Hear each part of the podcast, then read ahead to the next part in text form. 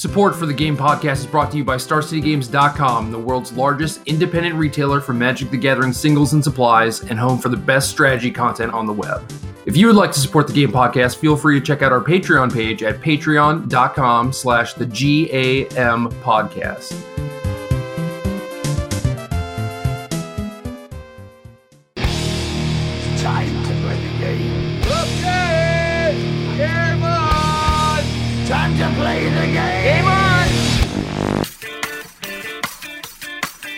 Everyone, welcome to the 71st episode of the Game Podcast. I'm Jerry Thompson. Here with me is Brian Weathered Wayfarer Gottlieb. Is this is this because of the upcoming move, buddy? Yeah, man, I'm I'm picking up. I'm traveling across the country. Thankfully, not by foot, which is what the word wayfarer typically is denoting.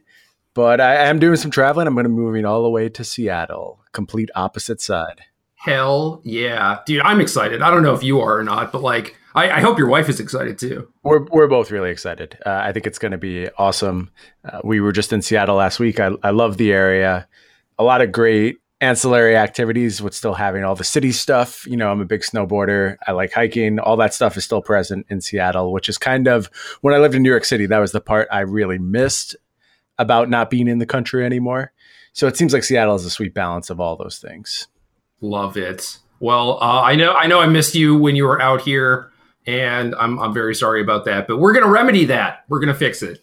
We are. We'll do some kind of like cool game content at some point, maybe. Uh, th- uh, really, a lot of doors are open with us being in the same location. So who knows where that goes? We could just do hello vlogs. Yeah, there's a lot of stuff that could be done. I think uh, I think it'll be good times for fans of the game podcast. We'll be able to do a lot of cool things for you. Awesome. Okay, so another awesome thing. Dominaria is out on Magic Online, and if y'all haven't been playing, I don't know what the hell you've been doing. Maybe like Brian, you have like a big move coming up or something. You've been busy, but I've been playing hella. So, do you want to give us your quick early report? It's like a, a five second. This is where things are at. Everything's really good. That's it. That's all you get to say. Uh, Mono Red sucks. Okay. I know that that might be like a, hot take, I guess, is what the kids call it these days. But Chain Whirler is very, very good. The, the issue is that cards like Lyra Dawnbringer and Steel Leaf Paladin are very tough to kill, and they just beat you straight up. That's what things look like to me. I agree that Chain Whirler is an amazing card, and there's a lot of good decks that would be out of control if not for the presence of Chain Whirler. So it wouldn't surprise me if Chain Whirler finds another home, which is a weird thing to say about a triple red card, but I think the card is good enough to merit play, but it's got to find a new base because you're exactly right. There's a lot of new cards that red is just not equipped to deal with at this stage, or the way red decks are built right now are not equipped to deal with these threats. So maybe red has to start looking to some other cards to answer these problems. I don't know. It'll be interesting to see where things go, but Chain Whirler has to remain part of the metagame because there's a lot of really good X1s around. Yeah, agreed. Uh, so that was my my first big revelation. The other thing that I tried along with Mono Red was like, oh, well, maybe I can do that like Path to Mettle nonsense that people were trying when that card came out. Right. Because the mana's better now. You have Clifftop Retreat, right? And Chain Whirler is first strike, so it also interacts well with Path of Mettle, and then you have Path and Chain Whirler to go with Soulscar Mage to like put counters on their things, you know? Mhm. And the mana was still not good. I basically never transformed a Path of Mettle, and it kind of pigeonholes your deck into being like this very low to the ground aggressive thing, which red doesn't really want to be. And then it's just like a lot of cards if you want to like sideboard out all of that stuff. But the theory was that like, oh, you get like seal away in the sideboard, which could be good for mirror matches and posing Lyras and stuff. But like, it's it's not good against Lyra. Like, if they're playing like blue white control or something, that you just let them untap with a counterspell. You know, it's just like it's pretty bad. Right. I see what you're saying. Yeah, I don't think that's the best answer, but there's there's got to be something out there if Red's going to continue to be part of the metagame. As far as Path of Mettle, I've never really been a believer in that card. It just requires too much deck investment. It, it takes up too much real estate, like you were saying, complicates post board plans where Red was previously, you know, doing the best job of transforming in the entire format. They had the Yes. best transformational plans, and if you gum things up with cards like Mettle, it, it it's not really doing what your red deck is supposed to be doing. Yep. So one big thing I noticed was that like white in general got a bunch of huge upgrades. Doesn't matter like what side you're on. if you're on the tokensy side of things, you have things like Dauntless Bodyguard, Benalish Marshal, History of Benalia. You have Lyra Dawnbringer for your sideboard or even main deck in some cases, as like this post board trump to Chain Whirler and just like red decks in general. And like blue white control, either approach or torrential Gearhulk is very, very good. And red black is still good. That was that was kind of my other takeaway was like, oh well, of all these decks that I've tried so far, of all these brews, like I feel like I want my deck to be doing these sorts of things, and I think that red black type of things are actually quite good. Have you been playing Karn in your red black deck? I started with Karn, and Karn was pretty good actually, especially in the like the post board transformations where you have like Right. all the doomfalls and stuff. Yep. Like Karn, Karn is just like this massive, very tough to kill card drawing engine, basically. And I, I started with it in addition to the Chandras, and I just cut all the Hazarets and the Phoenixes because I was like, eh, I was like never like super impressed with those cards, but I really missed having a, a card like Rekindling Phoenix that can just can accomplish a bunch of different things. So like if they don't have a removal spell, you can just block with it, which is great. If you're slightly behind, you can play it, maybe use it defensively, and like it, it's going to stick around. Like if your opponent, if you play Phoenix and your opponent can attack you for six or whatever, then your Karn doesn't immediately die, right? Like you still have this thing in play that you can use to like kind of come back. So hmm. having my four drops be all planeswalkers was kind of an issue. Okay. So is it an issue that you think merits solving? Or is it just Karn isn't the right fit for this particular deck and you know its its home is going to prove to be elsewhere?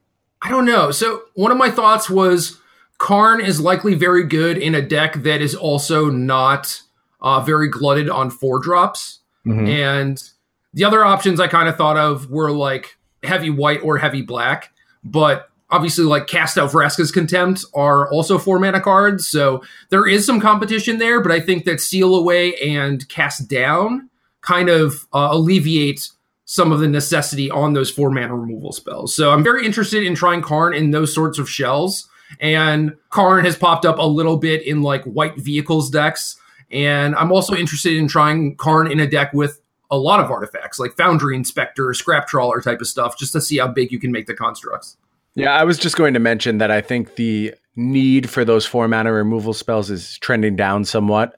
Um, if you look at early deck dumps, a lot of little creatures here, a lot of little creatures and tokens and things you don't necessarily want to spend four mana on answering anymore. It's not all about Scarab Gods anymore, not all about Hazarets. Uh, a lot of different threats are, are creeping their way into the metagame. And I think you're exactly right that the new removal spells might be exactly what an aggressive white black Karn deck are looking for. Yeah. So that's about it. I, I kind of ended on playing with red black, and then I started messing around with like white blue mid range. What else? I, I definitely want to find like some white decks that I like. Uh, I did play like basically mono white tokens in one of the first leagues I played in, went 4 1 very easily. And then I played one with blue red gift with Skirk Prospector and uh, just to get like a feel for the deck and like they got another dual land and stuff. So the, the deck was fine. I think I went three and two, but like my losses, I felt pretty unlucky, I guess. So I think I think blue red is still a deck. I would agree with that assessment. I think the deck remains strong. Do we want to get into the main the main meat and potatoes of our show this week? So we're trying something a little new, and uh, I think it's time pressuring us to some extent. So maybe we should get right into it. Yeah. So uh, uh, go ahead and, and uh, throw out the premise. Right. So we wanted to address all these sweet new cards, sweet new decks that are showing up from Dominaria. And we thought maybe the best way to do it is to just jam through the entire first deck dump. We want to briefly touch on every single deck that showed up in the initial deck dump. There's 39 of them, I believe. So we're going to try and be brief. If you've listened to the game podcast for a while, you know that Jerry and I both can uh, not really be the best at brevity sometimes. We're going to try really hard, though, to get through all of this. We're looking at the April 23rd standard constructed league results. So I recommend that if you have a computer in front of you or you're listening on your phone, pull up these deck lists, follow along with us. We'll try and orient you to exactly what we're talking about, but I think seeing the full list will be helpful for the discussion as well. Word. So first deck list is by Tomb Simon, who is Simon Nielsen, and he's he's a little bit of a brewer and doesn't really disappoint here. He's playing 17 basic islands, a bunch of blue one drops, some Throne of the God Pharaohs, Sky Skiffs, and Aethersphere Harvesters. The the card decisions here are crazy. I, I'm not bad mouthing this deck because I think it's probably good at what he's trying to do, which is a really weird game plan. But there's so many routes this could take. This could be a Favorable Winds deck, and he chooses to go Throne of the God Pharaoh instead, just because of like Slither Blade, Mistcloak Herald, a, a couple non-flying creatures here.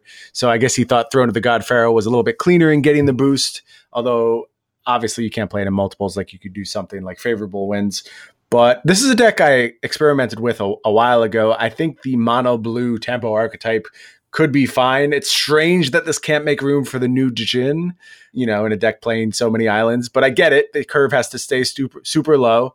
But I would want to try that card here, give it some run. I don't know if Simon did before arriving at this list. Interesting take.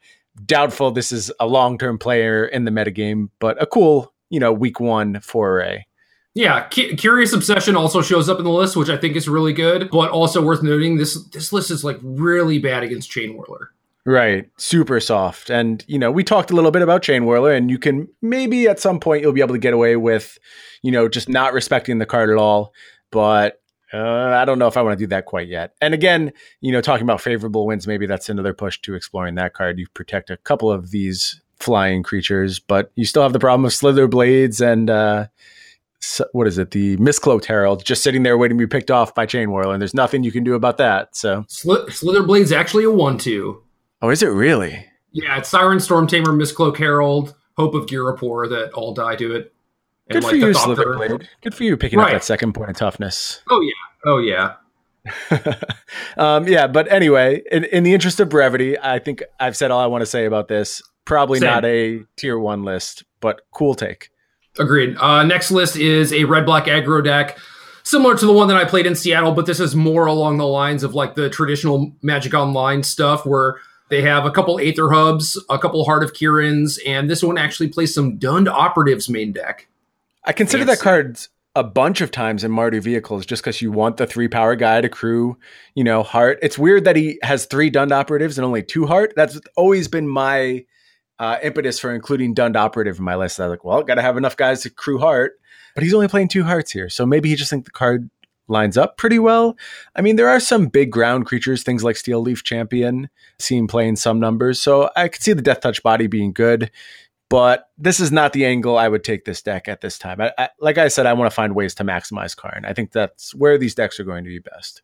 Word. So it's worth noting that he's down to four four drops and the Chandras are all in the sideboard, no Karns anywhere, and shaved a walking ballista. So it just looks like with there, there's basically like four additional two drops in the deck. So it looks like they're just trying to be a little more aggressive. Yep, a little leaner. Yep. Uh sideboard bloodfast though, hell yeah. Good pickup. Yeah, definitely. So next list is pretty normal new perspectives with the only Dominaria card being a singleton Teferi in the sideboard. Yeah, that's a weird inclusion. I mean, I, I don't know how many games you're really just going to like your Teferi to victory. I think it's an extremely good card, and I think people are starting to come around on Teferi at this point and, and seeing what it can do in this metagame. I don't know that it really brings anything new to the table here for the new perspectives archetype. Agreed. And also, that deck seems kind of bad. I Mostly? think it's always been. It just needs to get the right matchups, and when you don't, it's so miserable to play. It's just, it's just like a complete. whelp. I hope I get paired against the right decks, and that's the extent of your influence over the game. So it's not something I'm looking to pick up. I'll keep it in mind if I ever see the format like get to the exact point where this strategy ex- is exploiting what everyone else is trying to do. But week one, it seems like a crazy choice. Yep. Uh, next deck is effectively mono white tokens, light black splash for Scrapheap Scrounger, and some sideboard stuff. But the real notable thing here is eight vehicles in Heart of Kiran and Aethersphere Harvester. I like this deck a lot. And Karn. And and Karn. Three copies of Karn. That has a lot to do with why I like it. But this seems like a very efficient, very clean home for Karn. Your tokens that you're producing with Karn are typically going to be huge with this deck with uh, Sram's expertise and Servo ex- exhibition.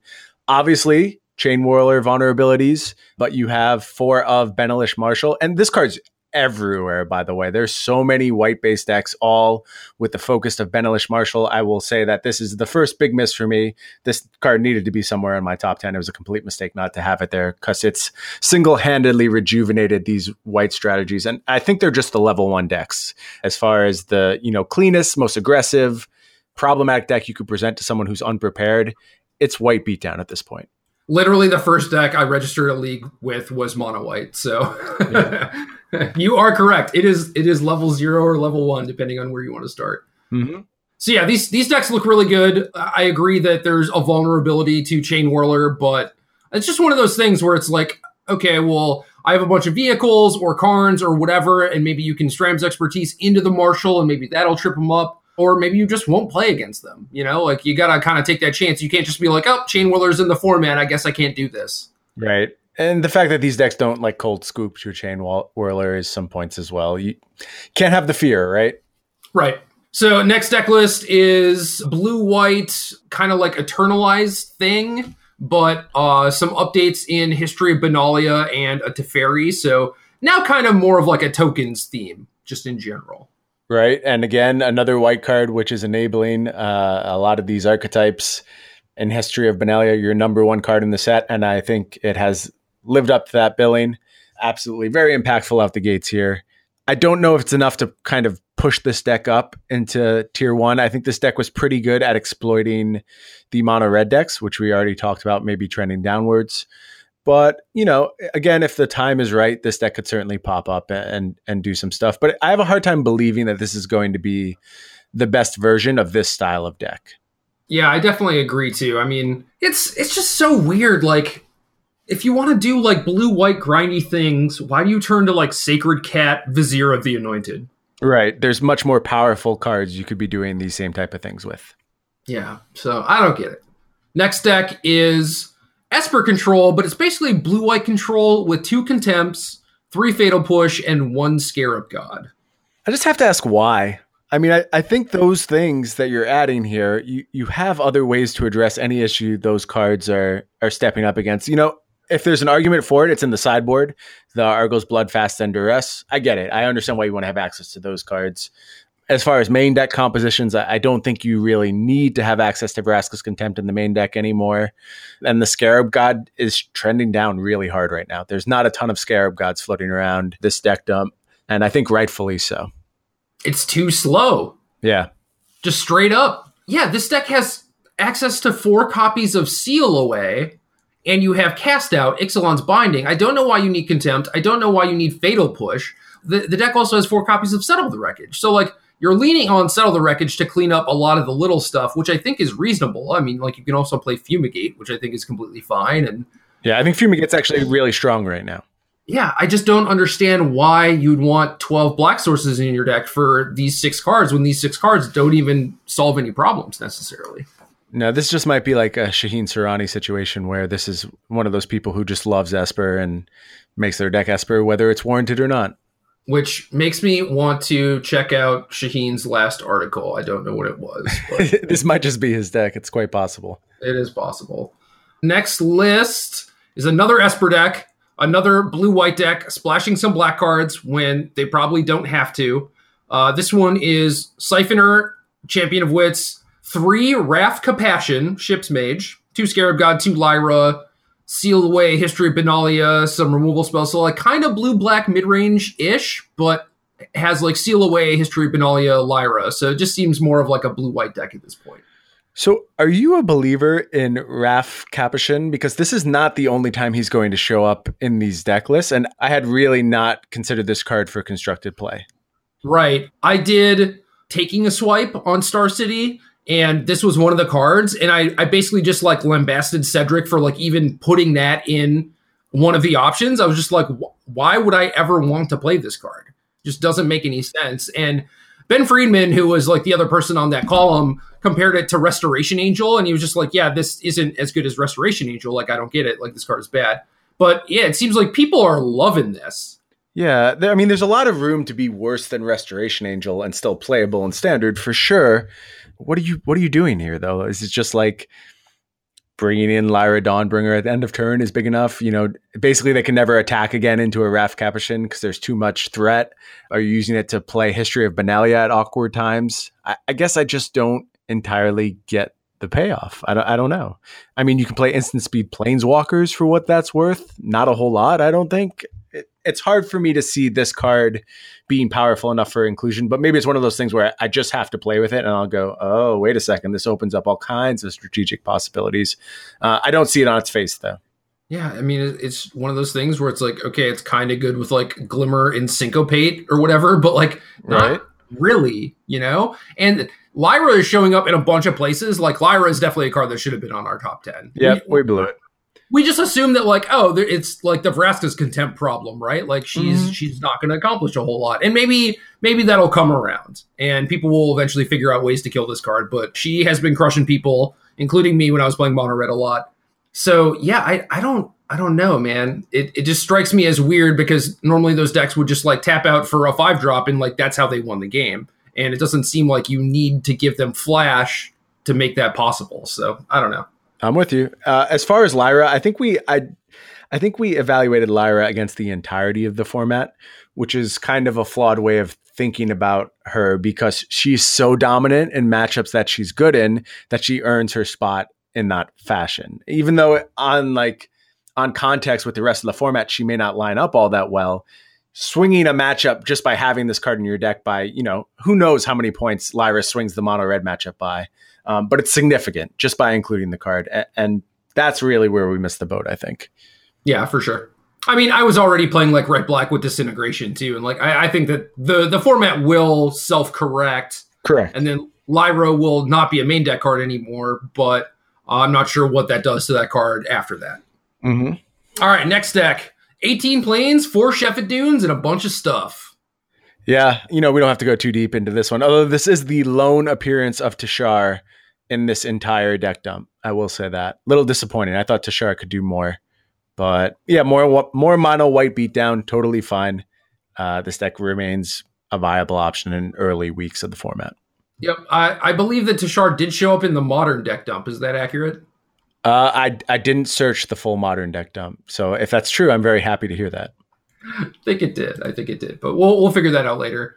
Next deck is a little more cutesy. More white cards. Yeah, 13 plains, four Shefet Dunes, two Memorial to Glory, which I like, two Field of Ruin, one Scavenger Grounds. Basically the same stuff. I mean, this deck has like Kinjali Sunwing, Cartouche of Solidarity, Oketra, which I think is a completely fine card.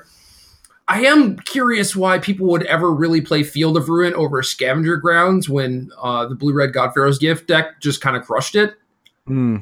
Like I'm, I'm, I'm super worried about that deck now. Uh, and I think rightfully so. If you just think about like the way a white beatdown deck like this is going to swing the game, it's really about fading that critical turn, and then you're going to run away with it. You don't need to worry about dealing with their, you know, flipped search for Azcanta. If they flip their search to Azcanta, you probably honestly already lost the game anyway. And Field of Ruining isn't going to bring you back into the mix. You're right. I'd rather play something more proactive like Scavenger Grounds. Yep. Uh, so I lied. Tashar did not show up. It was one copy of Shalai. Uh, what a letdown. Tashar will make it in. Tashar is going to have her. Is it her or he? I'm not actually sure. Either way, the card will have its day in the sun. I don't know. It's a bird.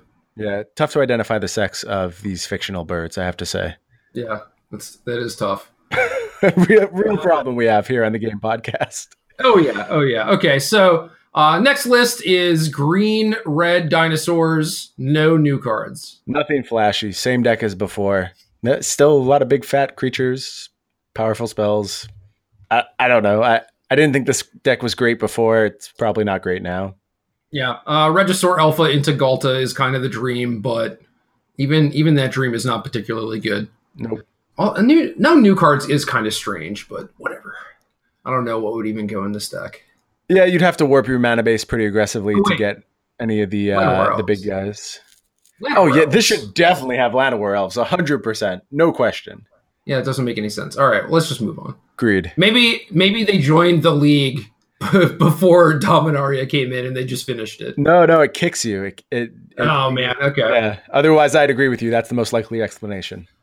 All right. Uh, next list is pretty normal. Sultai Constrictor, couple copies of Woodland Cemetery. Is that it? That's it. That's all I see. Yep. Cool. Yeah, deck's still powerful. Um, I think there's better ways to do this going forward, though. Ooh, like what? I think that these decks can pretty safely play Adventurous Impulse. I think it's good in the deck. I also like, and this pains me to say this, I like more copies of Ravenous Chupacabra. Ooh, That card is probably a little bit better right now. That hasn't been true for a lot of Chupacabra's time in standard, but it does seem to be kind of. The, I mean, this is the point. Lyra's being played, right? This is what Ravenous Chupacabra is here for. It's supposed to keep cards like that down. So do your job. Things like Steel Leaf Champion, right? All these cards that are just stats. That's Yep. when Ravenous Chupacabra is supposed to show up. So, you know, a couple small changes I, c- I would make to the list. Cool. Uh, next list is Captain Sea Dog, and I gotta I gotta say the name because the name is dope and the deck is dope. This is Yeah. a lot of new cards. Green Black Saprolings. I couldn't even make an offer to you as to whether this deck is great, terrible, somewhere in between. I have no idea. It surprised me that it was not playing Song of Freyalise. It seems like a natural fit here. There's a lot of mana sinks in something like Slimefoot. There's like your kicked Saproling migrations. Really a, a, a way to go very big with Song. So I don't know. Maybe he tried it. It wasn't as good as I think it is, or it's just not something he's explored yet. But if, if Thallids are good and standard, we're in a very good place. So Yeah, that's rad. So one fungal plots in the sideboard. No copies of Torgaar, which I think is probably pretty good. And yeah, the lack of song is kind of weird, but I don't I don't think there is many like mana sinks as you think there are. Like slime footing is not particularly powerful, I think. okay, yeah. I mean, it's it's a high rate, right? Like four mana for a one one isn't the best thing you could possibly be doing. I guess it's just like you go so wide, you're going to get so much mana for it. You can always alter your deck to to benefit more from the mana. And let's not forget the quasi overrun effect that's stapled on. I mean, when you're when you're super wide already, that's a very powerful effect as well. Yeah, for sure. I want to play Radiant Destiny. But like along with your along with your Thallids. Yeah, but there's like all these things are like funguses and dryads Right. except for the tokens. It's very sad. And that's why Sporecrown Thallid is a very weird lord in that it gives each fungus and Saproling plus one plus one. Radiant Destiny just isn't going to get the job done there. Yeah, that's too bad. It doesn't even pump your Tendershoot Dryad. Right. Next deck is Taco Farmer, Mono Red, kind of goblin-y, God Pharaoh's Gift, Rowdy Crew as a Yeah. four of, two Hazaret's main, three Siege Gang Commander, four Skirk Prospector, and pretty normal stuff. I, I think this deck is probably very explosive when it draws well, to the extent that you're like, whoa, I don't need blue anymore. The problem is when it doesn't draw well, it looks a little mopey. You really need your cards to come out in the right order. You're missing a lot of the redundancy that you usually get from the God Pharaoh's gift list. So I don't know that I'm a buyer in this strategy. I don't see a lot that does better than the red blue God Pharaoh's gifts list. But Rowdy Crew seems kind of cool. I, I don't know if I want to go as hard as, you know, playing four copies, but interesting inclusion and, and one that kind of makes sense in the archetype if you think about it. Yeah, I think this deck is a worse God Pharaoh's Gift deck, but it is a better beatdown deck. Okay. I could see that. So like you just kind of switch your plan A and plan B. Hmm. No, that's an interesting take. I guess you'd have to consider carefully the metagame that you're playing into and think about, you know, which is the better plan A in this spot. If people are really hard on a braids, then you can look towards this style and maybe you'll benefit from that. And, and check it out, right? So this deck has four Goblin Chain Whirlers and is probably okay against a lot of the stuff that Mono Red was struggling against. Mm, So this is a different take on Mono Red that also has like this plan where you get to go way over the top of people. So that Right. could also be good. right, a backup combo plan. Yeah, pretty cool. I don't know that this is going to be a huge player going forward, though. Like I said, I think you'll have to identify a very specialized metagame. It- where blue red is wearing the target, I like this as kind of a, a bait and switch. And uh, there's there's kind of a hybrid option where uh, I played against a person who was doing like goblin based God Pharaoh's gift things, but they had the blue red dual lands, and I didn't see what for. I assume it's either for trophy mage or for champion of wits. Mm-hmm. But they also had wily goblin. Oh, okay. I kind of like Wily Goblin. Yeah, that's that's another way to do things if you know you're not happy with the mono red and you're not happy with the blue red. Like there is a kind of in between where I think I, I'm just gonna say that the eight dual lands are free. You Do you- do you know like- how I feel about that word free? I, I started twitching in my right eye as soon as you said that. Um, They're not free, but they are low cost, and you know I could see the benefit of having access to either treasure mage or champion to get some more consistency into these type of builds. Word. Okay. Next deck is from Nathan Stewart. White cards. Yep, white cards, light black splash for two scrap heaps, and yeah, no sideboard cards, just the four courtyards for two scrap heaps. Adanto Vanguard, Pride of Conquerors, which is a card that wasn't in a lot of the other lists, but Mm-hmm. I like this deck. A lot of ways to build this deck right now. It'll be interesting to see what ultimately becomes the de facto build. Yep. Uh, next list is Mardudu. Mardu vehicles with two cards. Mardu freaking vehicles. Um, I, w- I want this deck to be good. I think that the better version of these Karn vehicles decks are going to be two colored.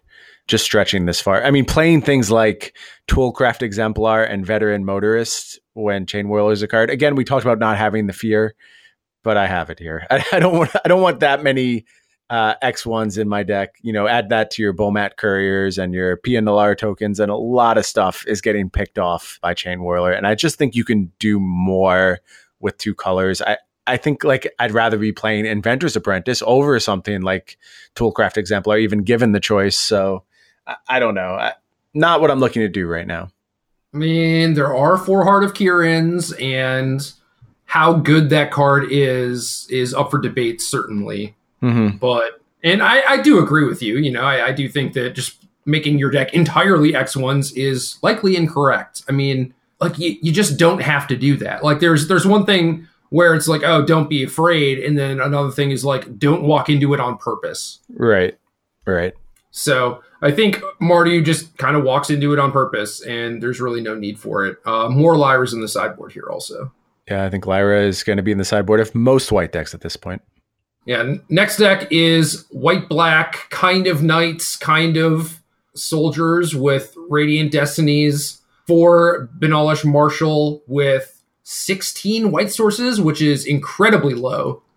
Yeah, this is a little sketchy. I will say that this is the first time that I realized that Legion Lieutenant and Oathsworn Vampire were both knights, and that was kind of like, whoa. But despite that, I, I think that your white decks absolutely should be playing Benalish Marshal, and you're kind of playing with fire with your inclusion of four if near dead lands and uh, two swamps here, and your The isolated chapels are pretty bad. Uh, Yeah. You could do things like unclaimed territory. Uh, that was a thing that one of my opponents played against me. And instead of doing the vampire stuff, you can just have the various, like Knight of Malice, Knight of whatever. Right. So it's hard to say how much better you really get by the inclusion of the vampire sub theme. I, I think the answer is probably not all that much. Although, cool spot. I definitely didn't realize that Oathsworn Vampire was a knight. You know, he's trying to maximize his history of Benalias, which I think is a, a fine exploratory point for these early days of the format.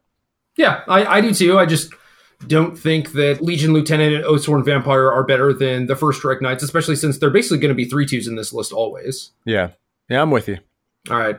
Uh, next deck is by one of the trophy leaders, Oath McNamara, playing blue white control. And this has kind of become the standard. I think uh, a lot of people have copied uh, his deck list at this point. This deck looks sweet. I, I, I want this to be good very badly. Like right down to the three blink of an eyes. Yeah. if, if this is one of the better decks in standard, I will be so happy. This is right up my right up my alley, and I love the inclusion of Teferi. I think this is the blue white card that is pushing this deck into the next tier. Uh, four seal aways, definitely right, correct number to be playing at this point. This deck just does everything I love in Magic. It's countering spells, it's killing all your creatures. I guess it's a bit light on the counter Magic side of things. Yes. Only for disallows and a commit. Right.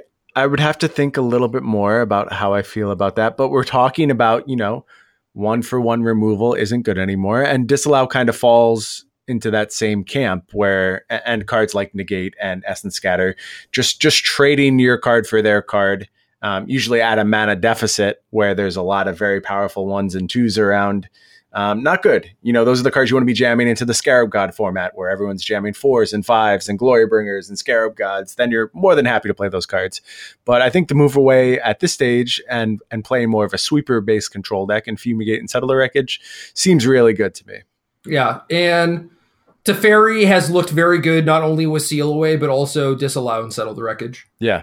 Yep. It adds a lot of strategic options to your gameplay. Yeah. And again, sideboard Lyra's, boom. Yep. Uh, next deck is Oliver Hart, who is Andrew Jessup, playing Blue White God Pharaoh's Gift, one Teferi main, one in the board. Otherwise, pretty normal stuff. Kind of surprised not to see any Lyras here because red is traditionally a pretty bad matchup, and I feel like that card just kind of fixes things for you. I think you're right. Maybe he's relying on other people to eliminate the red decks for him, but I would go even harder on Teferi for post board games. I, I love having access to like three or maybe even four in post board games and agree that I would go Lyra over something like maybe Authority of the Consuls. I just don't think that card is super necessary at this point, and I'd rather have the the complete game closer. When I was playing Mono Red, I will say that people just instinctively brought in Authority against me, and it's just one of those things where like red decks have basically always transformed, so I'm just kind of skeptical about that card being very good anyway. You know, it's like I'm gonna have like four Chandras against you, and your authority is not going to beat my Chandra, right? And I'm probably siding out like my Soul Scar Mage or whatever. A lot Mhm. of people don't even have Ahn-Crop Crasher anymore; they just have Chain Whirler instead. So I am, I don't know, I, I just don't think that authority is worth the sideboard slots. It's great against game one red decks. Unfortunately, you never get to play against the game one red decks with Authority of the Consuls. So Right. Next deck is really sweet, actually. This is uh, a green white wild growth walker deck, but not with rights of flourishing or whatever the card is. This deck has Branch Walker Jadelight Ranger, and then it has an angel package of Lyra, Angel of Sanction, Shalai, and then uh, there's yeah, just like bindings, Ajani Unyielding, Aethersphere Harvester, and a bunch of land. a lot of big, expensive cards here. You know, we're going pretty high up the mana curve. We're lacking Llanowar Elves. I don't know how I feel about that. Um, seems like something that this deck may be interested in. But I will say that Wild Growth Walker is a surprisingly good magic card. I've included it in a few of my lists. If, if you have, if your deck list already starts with four Merfolk Branch Walker, four Jadelight Ranger, Wild Growth Walker is a great inclusion. It's much more powerful than it seems on its face. It grows out of control very quickly. So I, I like that package here. I think your red matchup is killer. You're never losing to that deck. As far as other matchups, I don't know. I hate playing like mopey green white things into control decks. And, you know, there's a Planeswalker package here, which is mitigating some of that. But a lot of these cards look very silly into things like uh, Fumigate or Settle the Wreckage, you know, Teferi getting the seal aways. It, it just doesn't line up all that well. So I don't know. You're not selling me on this deck, but I like some of the things going on with it. It is cool, assuming you just assume that things like Control and God Pharaoh's Gift are not in the format. Right, right. but awkwardly enough, they are. They so, are. and they're pretty good, I think, too. Yeah, I, I think you can take some of what this deck is doing and utilize it in different spaces, but this list itself is likely not not that good. Correct. I'm with you. All right, next list. Uh oh, we have we have a combo deck: seventeen islands, one Inventors Fair, paradoxical outcome, inspiring statuary, Mox Amber, bunch of nonsense. I'm not a buyer in this deck. I mean, like they show you a negate and you just fold. You're like, well, good enough. Pack it up. I don't know. I, I I would love this deck to be good, and this is a concept I messed around with a lot when these cards kind of first came into the scene. The inspiring statuary, Aether Flux Reservoir, Paradoxical Outcome package is one that I've tried to really make work. I've had no success thus far.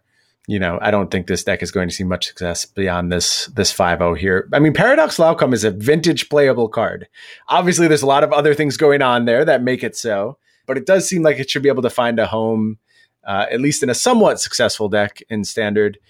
Hasn't thus far though, and I, I don't think this is really changing anything. I like how this person's sideboard has like one efficient construction, one antiquities war. They're like, okay, I don't know how I'm supposed to beat control decks, but like, let's just try, bunch of stuff. everything. Yeah, yeah, I like. One go negate, one spell swindle, two rebuke. Like, yeah, whatever.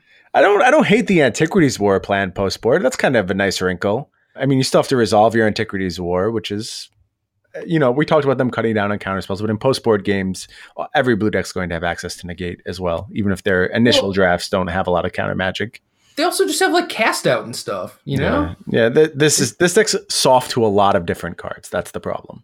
It's rough out there. All right, next list Grixis, improvise ish. Herald of Anguish, Maverick Thopterist, two Zahid, two Antiquities War, two Tezzeret, three Karn. I mean, I'm giving this deck a lot of points for creativity. The 21 land deck with, you know, counting seven four drops right now. Renegade map.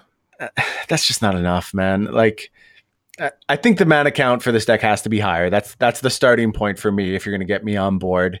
As far as analyzing just the core game plan of the deck, it's hard for me to really identify what this is. Like, what is this exploiting? What's it positioned well against? It's not particularly fast. It's not particularly resilient. Its cards are individually powerful, and that just seems to be what it's banking on really hard. I don't know though. Not sold yet, but cool concept. Uh, I will say that I agree with you. My my quad renegade map Karn decks have generally had 22 or 23 land. So I agree that they are light, but they're not as light as it looks like, Okay. right? But Herald of Anguish seems like it's in kind of a Lyra spot to me. Explain. It's just like this this 5-5 stopper that like if you get to untap with it, you probably win the game. And if red decks are weak to Herald of Anguish, or if they're weak to Lyra, they're probably weak to Herald also. Okay.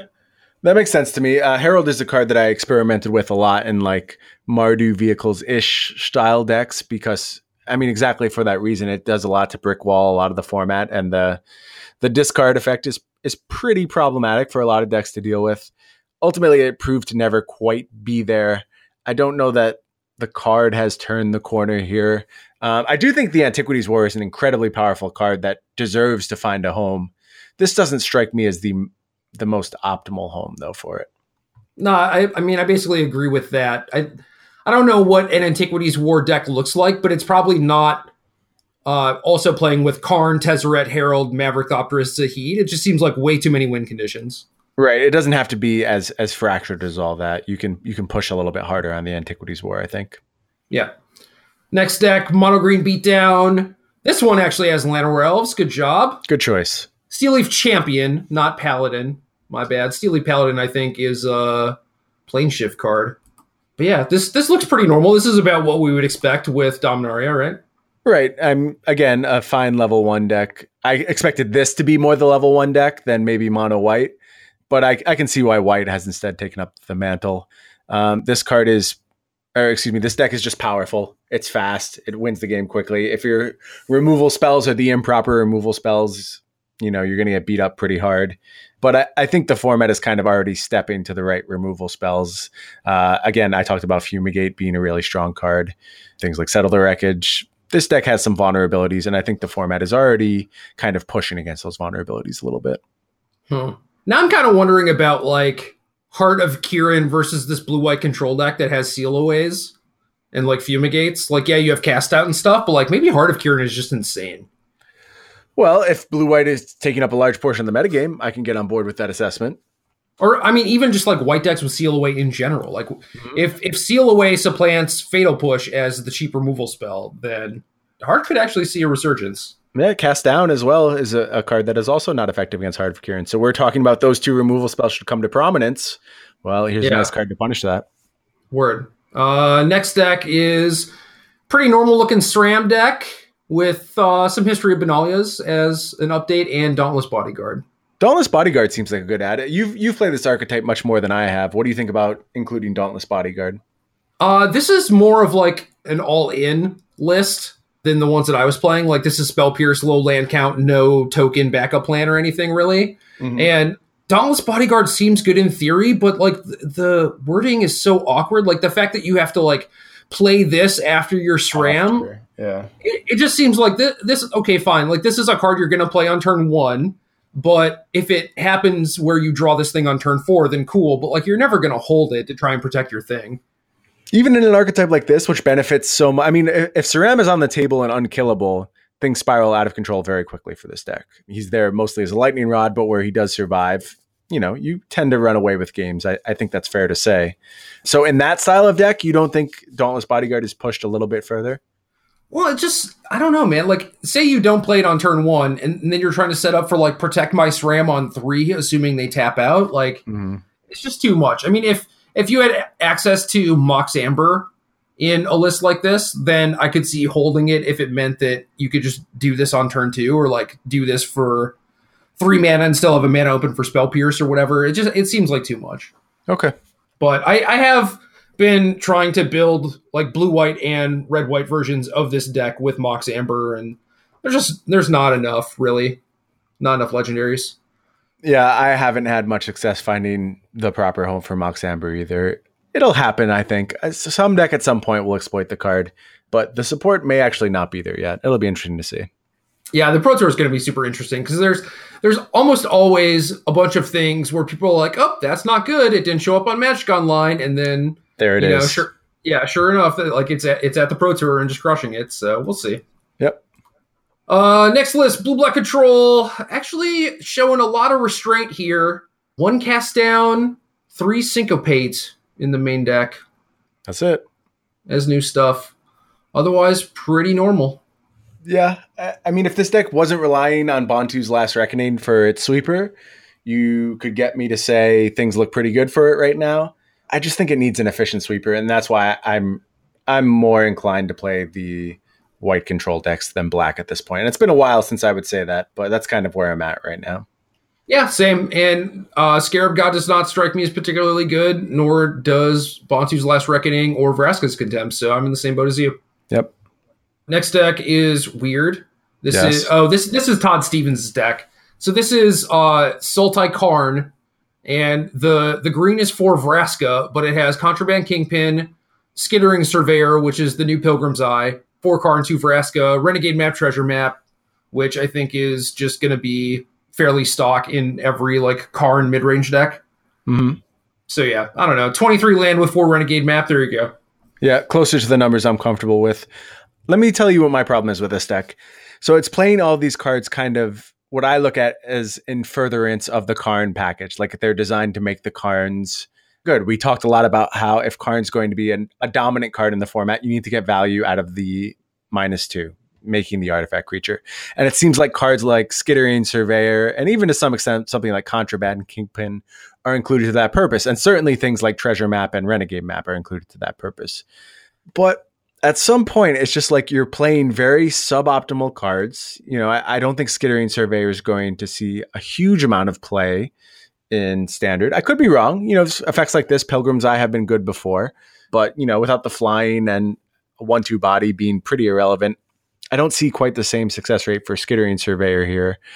I guess I'm just not clear on like what plans this deck is executing particularly well because it's not a good beatdown deck. It doesn't seem like that great of a control deck, you know, and the synergies inherent in this deck aren't particularly pushed. So if this deck is great, it's because Karn is just off the charts busted. And while I do think Karn is the best card in the set, very, very good. When I say off the charts busted, I'm talking like Stoneforge Mystic or Jace in standard or, you know, Right. something, And something more. Karn is not there. Right. I, I agree. Uh, I mean, you get to sideboard some Carnage Tyrants, I guess. You do. I, I don't get it. Yeah, this this deck doesn't make any sense to me, but Okay. whatever. Uh, next list is blue white approach with some seal sealaways. I'm not sure actually how I feel about approach versus Gear Hulk in these decks. I guess I'd just say like if you are making the determination that Gear Hulk is not where you want to be, just play Teferi. Like you don't have to do this. You can you can you can just rely on your Planeswalker, which is insanely good, you know, and then win the game through whatever side method you want to use. You'll you'll get there eventually, I promise. I don't know. This this is again not doing it for me. Approach is a problematic archetype in my eyes. It tricks you into thinking it's good many, many times and it almost never has been because it's so vulnerable in post board games. Like, just play the good deck, play the Gear Hulks, play the Teferis, and I think you'll be rewarded a lot more. Word. No liars in the sideboard. Definite mistake. Agreed. You, you can't be playing Regal Caracal. I mean, I'm assuming this is like a card availability issue at this point. Right. Yep. Uh, next deck Blue Red Wizards by Jim Davis featuring Riddle Form. I'm way more excited about the inclusion of one of my all-time favorite limited cards, Spellweaver Eternal. I certainly did not realize that card was a wizard. It was an absolute house in its draft format. It does have three creature types, so Yeah, it, it's got to have wizard on there, right? cool find. you know, in this shell, this card's pretty powerful. I don't know if I'm looking to make any proclamations about how good this deck is. It's interesting. It's a very Jim Davisy type deck. I like decks like this when they're good. I'm really into playing this style of Magic, but I don't know where I'm ranking this one yet. I need some more time with the archetype. Uh, three Adelies makes me very sad. Because you want four, or you just don't think it's good enough? Oh, because I want four. Yeah, that that would be my take as well. It seems like this deck kind of kicks into overdrive when you're maxing uh, maxing out with Adelies in play.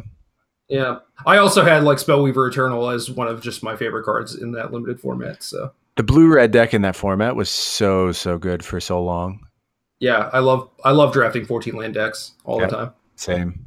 I feel like there there's going to be a non-zero amount of times where I get to do that in Dominaria Limited. So one of the complaints I don't want to I don't want to go too deep into Dominaria Limited. One of the complaints I've seen about Dominaria is people are evaluating red as extremely weak, and then I've seen kind of the second tr- thread going on that no red isn't weak, but it's actually the grindy color. It's not supposed to be aggressive. Do you agree with that, or do- are your 14 lands decks decks likely to be red in the format? Well, I just want to draft as many like Lava Runners and Warlord's Furies as possible. Like I, I agree that they have like the six mana Scrivener, the four mana four three that lets you rummage a card. Uh, you know, there's some stuff like that, but those are those are not the red cards I would be selecting. Hmm So you think it's it can support both archetypes successfully? Yeah, probably. I mean, I, I think the the happy place is not like super grindy or whatever. It's just like the the medium amount of stuff where it's just like maybe you have like one Scrivener, or one Rummage guy, and you play like a normal 17 land deck, and like you actually just have some card advantage in your red deck, which is cool. Yeah. I will say that throughout the history of limited, there's very few formats where if you try hard enough, you can't find the 14 or 15 land beatdown deck. It's weird. Sometimes it's like I've seen it be mono white before. It's usually red in, in in some form, but it's almost always out there if you figure out the right combination of cards. Yep, agreed. Uh, next deck, green, red, not dinos, not Llanowar elves. Yeah, let's just skip. I, I'm not dealing with any decks that don't have Llanowar elves that look like this. So But turn three Thrashing Brontodon is just completely fine, right? no, it is it is not. I'm sorry. Wow, there's actually only six two drops in this deck. I don't get it. I, I can't even I can't even begin to get it. 24 land, two, two Carnage Tyrant, man. Ooh, next deck. This is this is one that uh the uh, Discord was a little bit excited about. This is blue white mid range, four Karn, four Teferi, three Oath of Teferi, Wow.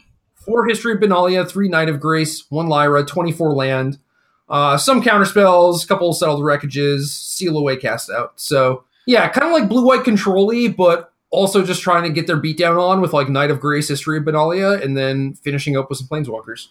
Yeah, weird weird inclusion of Knight of Grace. That's the card that didn't make sense to me. I guess it's in all in an effort to push your history of Benalias a little bit further.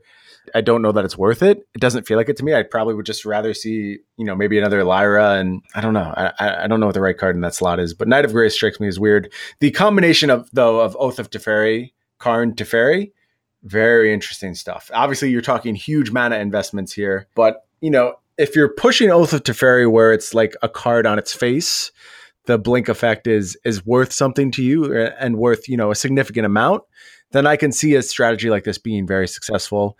Um, here, the only thing you're really blinking is like the history of Benalia, so maybe that needs to be pushed a little further. Although you can possibly reset a seal away. Um, that's another use for the the flicker effect.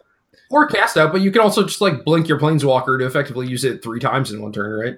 Right. Right. That works as well. So I don't know. I had a friend who told me he thought Oath of Teferi was just like a very good card. And I wasn't quite buying it, but you think about some of the board states this deck is going to achieve, and I don't know, maybe you're getting me on board. It seems pretty vulnerable, but as a surprise strategy, it might have some merit. Word. I mean, like, what if you're like Teferi minus Oath of Teferi? You get to like draw a card, then like oust another one of their permanents, or Karn, you just like tick up, tick up, tick up. You know? Sounds pretty good. Yeah, man. It's it's kind of like Happy Christmas Land or whatever, Magical Christmas Land, Right. that place, but whatever. Next deck is Black Green Constrictor. Basically, what you were talking about. Uh, four Chupacabras, for Adventurous Impulse.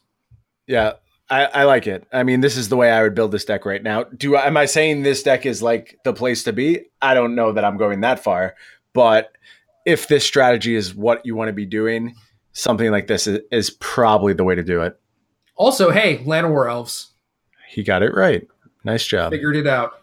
Next is another white deck. This is like old school Mardu vehicles, curving all the way from Toolcraft Exemplar up to Lyra Dawnbringer. Uh, also, the only deck I believe to feature Weatherlight, and this one has four copies. What's your take on the Weatherlight? Because I, I I'm not a believer in this card for the most part. I like the body size. I think four or five is very good, but obviously this deck is designed to push the Weatherlight. It's kind of the the trademark card here, and I'm not entirely on board. Yeah, uh, it is weird to have Weatherlight and Karn be in the same set and the same mana cost. Right? They just they just like sit on top of each other. No, they kind of do. You know? So, so in this deck, like what if you just took out the Weatherlights for Karns? Is that that bad? No, no, I don't think so. Yeah. That seems fine to me. Yeah, I don't think it's that bad either. And then you don't have to play things like Glory Glorybound Initiate. Right. Right. You get to play more real cards. Uh, I'm with you. I, not a believer in the Weatherlight. I don't think I'd pick this deck up. Uh, Memorial to Folly is a, a card in this list which can return your Lyra or Ballista, I suppose. I think Memorial's pretty good. I think that's a fine inclusion. I just think it's weird in this deck because your creatures aren't super high value. Well, it doesn't get much more high value than Lyra, I, I would argue. Sure, but that's a nine mana investment to regrow your five five that's supposed to KO them. Fair enough. Fair enough. That's a that's a huge uh, time and mana investment. Uh, moving on. Uh, blue red control metallurgic summonings. So if this deck is good, it's probably on the basis of Sweltering Suns, right? Like this is this is the card that this deck gets that other decks don't have access to. It seems to line up pretty well with the format right now. Not enough to make me want to play this deck, but I do think that some deck is going to be able to maximize Sweltering Suns and get some points from it. Mysteriously, this list has four Highland Lakes and no Sulphur Falls, but Uh, I think it's just strictly correct to have the four Highland Lakes. Oh, really? No, definitely not. not at all. It's like, oh, that's that's an interesting take.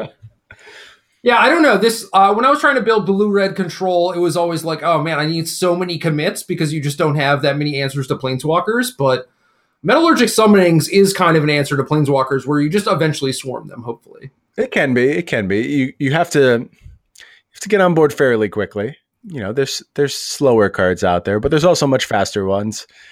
I don't know. I don't want to invest too much time in this. I'm, I'm not going to be picking up this deck. I don't think anyone else should. But Sweltering Suns is the card worth noting here. word. Uh, next deck, green, splashing a little bit of red for some Regisaur Alphas, struggles, and flings. Fling. Wow. I haven't seen Fling in a while. Also has Llanowar Elves. I like Fling as a card. I don't know that I like it here, but I get what's going on. You you need to wrap up the game a little bit quicker. There's a lot of big bodies sitting around in this deck. Uh, way to crank out a little bit more damage. I don't think it's pushing this deck in any new angles. It, it's not, you know, a level up type card for the archetype. But at least he got his Llanowar Elves in this list. Probably strictly worse than the green list, I think. That's going to be my take on this one. Tight. Next deck is stock as hell blue black mid range. I already made fun of Misplaced Ginger when I did First Strike this week for playing this deck. Nice. I was like, what? Okay, I once Could you just not afford new cards? That's what's going on here. But uh, yeah, nothing to say here. I, I don't think this deck was particularly good in Old Standard. Um, it's probably still not particularly good right now. Um, Syncopate didn't didn't do anything to level up this archetype. Correct. Next deck is kind of like a big red deck splashing uh, a bunch of cast out, Thopter Arrest, Ixalan Binding type effects. Um, so this just got a mana upgrade, right? That's all we're dealing with here. Uh, Clifftop Retreat, and that is it. Cool. Yep, that's not what this deck was missing. Eh, I don't know. Four Glorybringer, four Phoenix. You have actual ways to answer Lyra. I mean, maybe this sort of shell is better than just normal mono red, but uh, yeah, no chain Whirler is Weird. I guess there are five lands that don't cast it, but that still leaves twenty. I don't know. I yeah, if I were to play this deck, I mean, I'm I'm not a believer in what we have here, but Chain Whirler seems much better to me than Pia Nalaar in this deck. Word. I don't. I don't. I hate the Earthshaker Khenras in this deck too. But Okay. Next deck is pretty normal blue red, God Pharaoh's Gift. No Skirk Prospector, the Nerve. Yeah, Skirk Prospector seems good in these these lists. They should probably be included in most cases. I do like the Glint Nest Cranes. I'll say that. I think that's a nice card for the list. I hate the Cranes. Really? I like the Warkite Marauders. Interesting. Uh, you know, a lot of people I've talked to about the deck seem to think that Crane's a pretty large upgrade. You know, you could see Warkite Marauder being around in the time of the huge five mana creatures floating around everywhere, but things feel a little bit smaller right now. It's about going wide, and Glint Nest Crane does a good job playing both ways and enabling you to speed up your access to your combo. That's true. That's true. I, I would just prefer to have like a better backup plan, I guess, than trying to all in combo them. Okay, so you, like you, like you said, you like the red beatdown version. So Well, you know, maybe that's even even, even playing just like two or three copies of Trophy Mage, like I have found that that is enough consistency for me. okay, But my my sample size is pretty limited. got it. Next deck is blue white, and I hate it. This is the most offensive list to me on this entire thing because this is a quote unquote flash deck, but you just take some cards with flash on them and put them in your deck. That doesn't mean that this is as good as Jeskai Flash or White Blue Flash. This just means that you're playing a bunch of crappy cards with flash. There's a lot of bad cards in this list. I, I don't I don't believe that Raff Capashen is all that great, as we already talked about. I don't believe that Merfolk Trickster is all that great. Then there's four Zhalfirin Void in this list. And like I like that card in the abstract, but is the mana really that good in this deck that you can get away with four Zhalfirin Void? Like you you do have four History of Benalia. You know, you're asking for blue white two on turn four. There's there's Settle the Wreckage uh, Gideon of the Trials. So there, there's five white two drops or five white three drops. 13 sources of blue for four Merfolk Tricksters. Yeah, that's that's not going to work. This is this is not a good deck. Pass on this one. Uh, I mean, there are four Lyras, there are three Teferis, four History Benalias. This is Dominaria Mythics dot deck, which I, I Right, don't he, he added the best cards, and and that led to some results. I think. Yeah, and then the sideboard has three Urza's Ruinous Blast, which I do think is a good card. Um, hmm, that's pretty nice here. That's a nice inclusion. Going going from like zero base into like Raf Urza's Ruinous Blast is kind of cool. Yeah, I could see that. But that's it. Uh, Mono Red, four Chainwhirlers, 23 Mountain, one Scavenger Ground, uh, a couple Siege Gangs in the sideboard. Nothing too crazy. What do you think about Siege Gang versus the other options we usually see in this this kind of big slot? Siege Gang is much better if you have vehicles, but uh, against a lot of the decks where you would want to transform and potentially go bigger, I think Glorybringer is much stronger, especially if you're talking about like mirror matches where they just have Goblin Chainwhirler. Mm-hmm. Yeah, So I don't know. I don't really get it. I think it's good to try, but for the most part, I think Siege Gang is pretty bad. okay. I will take your word for it because I'm not picking up mono red anytime soon. Well, in the context of like red black, right? Where if you want to play like the Heart of Kirans and Harvesters, I could see the Siege Gang Commander over Glorybringer. Okay, that makes sense. You're able to get some immediate value in terms of the sacrifice ability while still crewing your guys. And then that's that's probably the type of card that I would want to memorial to Folly. Yep, that makes sense.